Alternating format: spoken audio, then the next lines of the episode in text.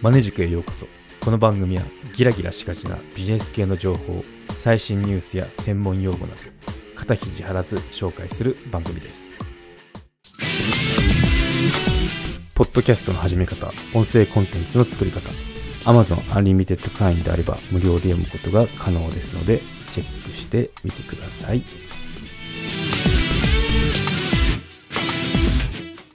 はい、今回は侮れないコロナの後遺症について話をしようと思います。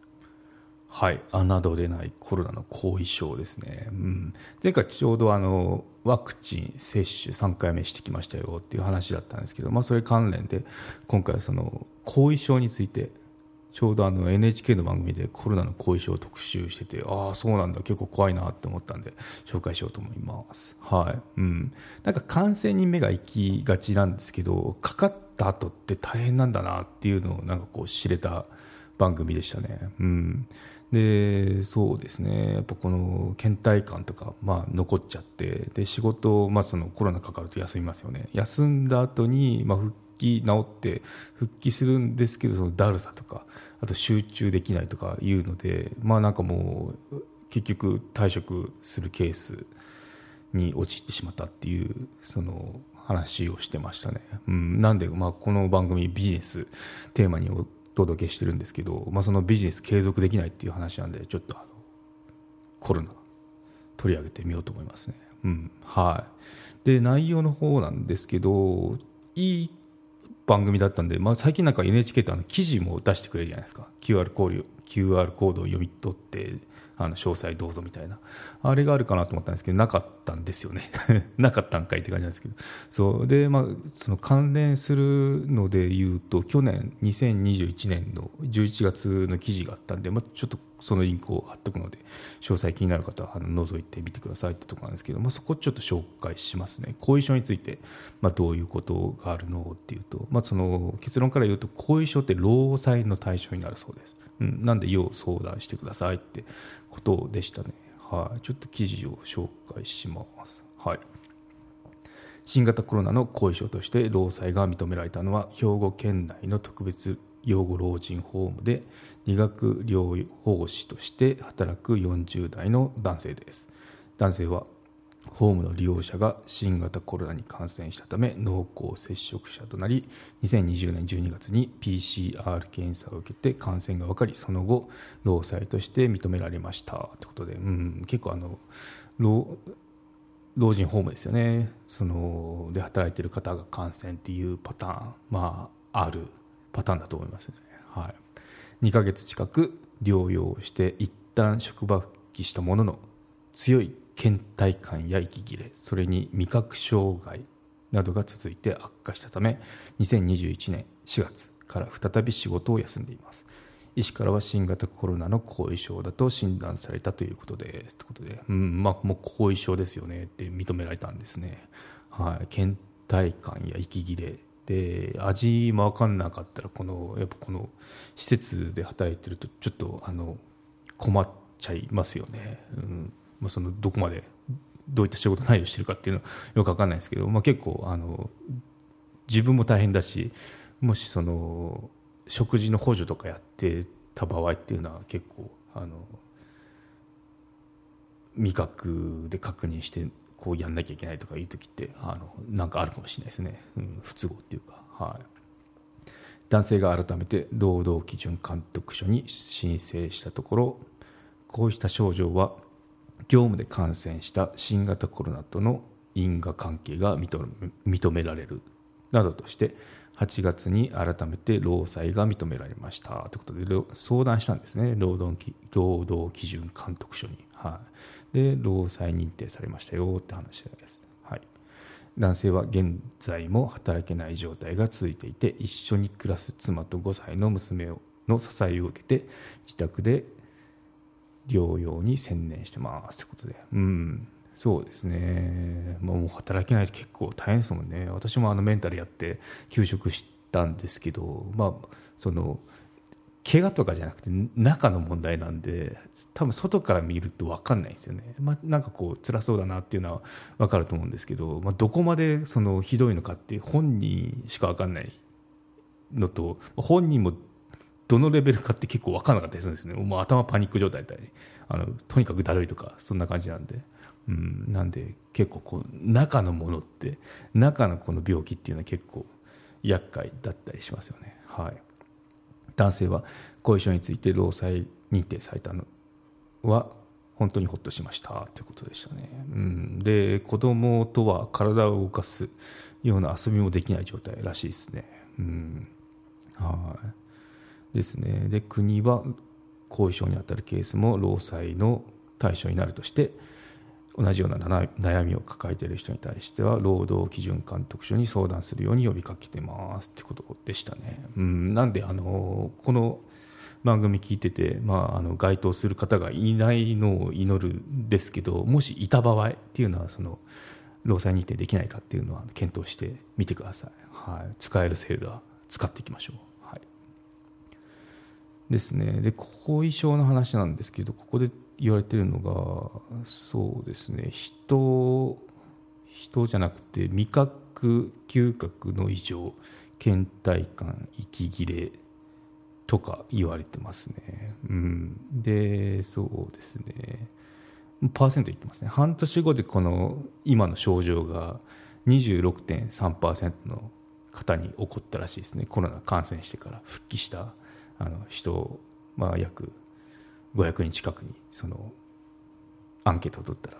うん、で1年経過してどうなったかっていうとその26%が8.8%、まあ、減ってはいるんですけど残ってますよね。っていうような感じでこずっとこうやっぱこう後に残っていくっていうこういった厄介なそのものがあるんですよってことを改めて知りましたね。うん。そう。やっぱこのいつも報道されてるのって感染者数今日は何ですとかいうようなその数字その感染者数にスポットライトが当たりがちなんですけど、まあ、そのあとですね。その事後っていうのをこれからこの注意していかなきゃいけないのかなっていうのを思いましたね。うん、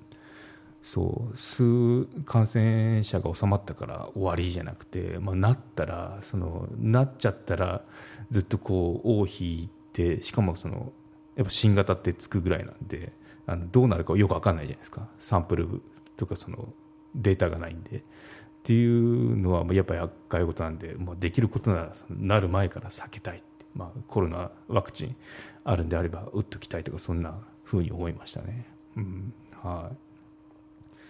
ですね。で、まあ、今回のポイントとしてはその、まあ、後遺症のように症状が長引いて休養や休業が必要なケースは労災の認定になりますよってことなんで、まあ、そのいろいろお金の心配ってやっぱこの人間の恐怖で大きなウェイトを占めるんで、まあ、その使えるものは使って、まあ、ちょっとこの倦怠感とかだるさ息切れとかいう大変な時期ではあると思うんですけど、まあ、そこはなんとかあの申請してその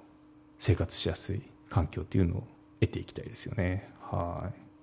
い。ですね。なんでこの記事もその厚生労働省はその労働基準監督署にそういった方々っていうのは後遺症で悩んでるんですっていう人はあの相談してみてくださいっていうことを促しているそうですね。はい。ということで、うん、そう。で冒頭のその番組で見てああそうなのかって思ったのはちょっと別な話でリハビリをちょっと特集してたんですよね。でどんなリハビリかっていうとやっぱこの嗅覚異常っていうのの回復する方法であ私あのアロマ好きなんですけどそのそこでアロマオイルを使ったんでちょっとあの心を惹かれたところなんですよね、まあ、どんなことかっていうとあのやっぱこう匂いに異常が出るのでじゃその匂いに慣れていこうっていうことでラベンダーの精油エッセンシャルオイルですね。エッセンシャルオイルを嗅ぎながらそのラベンダーの写真を見ながらその戻していくらしいですね、うん、でそのラベンダーラベンダーじゃないあのエッセンシャルエッセンシャルオイルってまあその香りの成分入ってるオイルなんですけどその香りって直接その脳にダイレクトに伝わるので強いはずなんですけどそこがシャットアウトされているので結構あの厄介だよねってあの思いましたね、うん、なんでまあとにかくこの匂いを嗅ぎながら写真見ながらこの戻していくっていうことをするらしいですね、うん、そう。でラベンダーだったらその結構よく眠れるなって。私は寝るときにアロマディフューザーで大抵寝てるんですよ。でラベンダー炊くとこのぐっすり寝れていいなっていう言うんですけどね。それもこう感じられないっていうと結構あの辛い辛いんだなって思いますね。うんそう。まあそんな強い香りが分かんなくなるって相当だなってあのちょっとびっくりしましたね。はい。はいということで今回まとめいきましょう。はい。コロナの後遺症は労災認定される可能性があります。なので要相談ですね。労働基準監督署です。はい。使える制度は使っていきましょう。はい。でそもそもかかんないようにマスク手洗いワクチン接種しましょうと言いたいですね。はい。うん。であとは周囲の人はそういった方をサポートしましょうっていうところですね、うん、倦怠感とかやっぱ外から見て分かんないんで、まあ、気配りですね。なんかこう無理してんなとかこうあそれ手伝いますよとか私やりますよっていうようなサポートっていうのが必要かなって思いますね。で、まあ、ここで言いたいのが患者さんに対してですね、まあ、それに甘えないっていうことも大事ですね、うん、できることは自分でやる努力って必要ですよって、うん、そうそれは同じです。まあ、どういったことかというと、あの、例え、例えばじゃないですけどね、災害にあって、初めはその、まあ、いろいろ、あの、お弁当とか施しあるじゃないですか。で、美味しくありがたいなって食べてたんですけど、だ、だんだんそれが何ヶ月も続くとどうなるかっていうと、弁当が冷たいとか、あの、表現する事例って、あの、結構あったんですよね。なぜかって私311のボランティア行ったんですよ。で、よくそういう話を聞きましたね。なんか避難してきて、で、まあ仮設住宅とか、まあそういったところでこう弁当とか出ててありがとうって最初は食べてたんですけど、そのうちなんかもっと、あの、美味しいもん食わせろとか、あと弁当が冷たいとか、そういった、あの、なんだろう。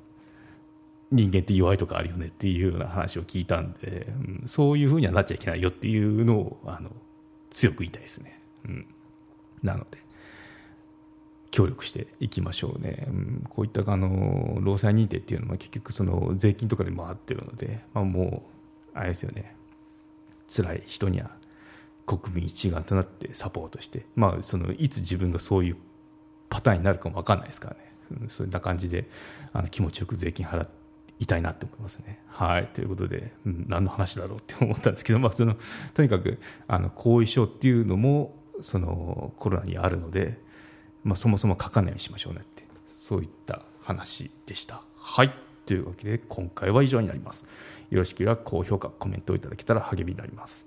番組の登録はまだの方ご登録もどうぞよろしくお願いいたします。メルマガも始めました。登録のほどどうぞよろしくお願いいたします。概要欄のリンクもしくはマネジク .com を訪れてバナーをクリックまたはメニューのメルマガをクリックしてください。はい。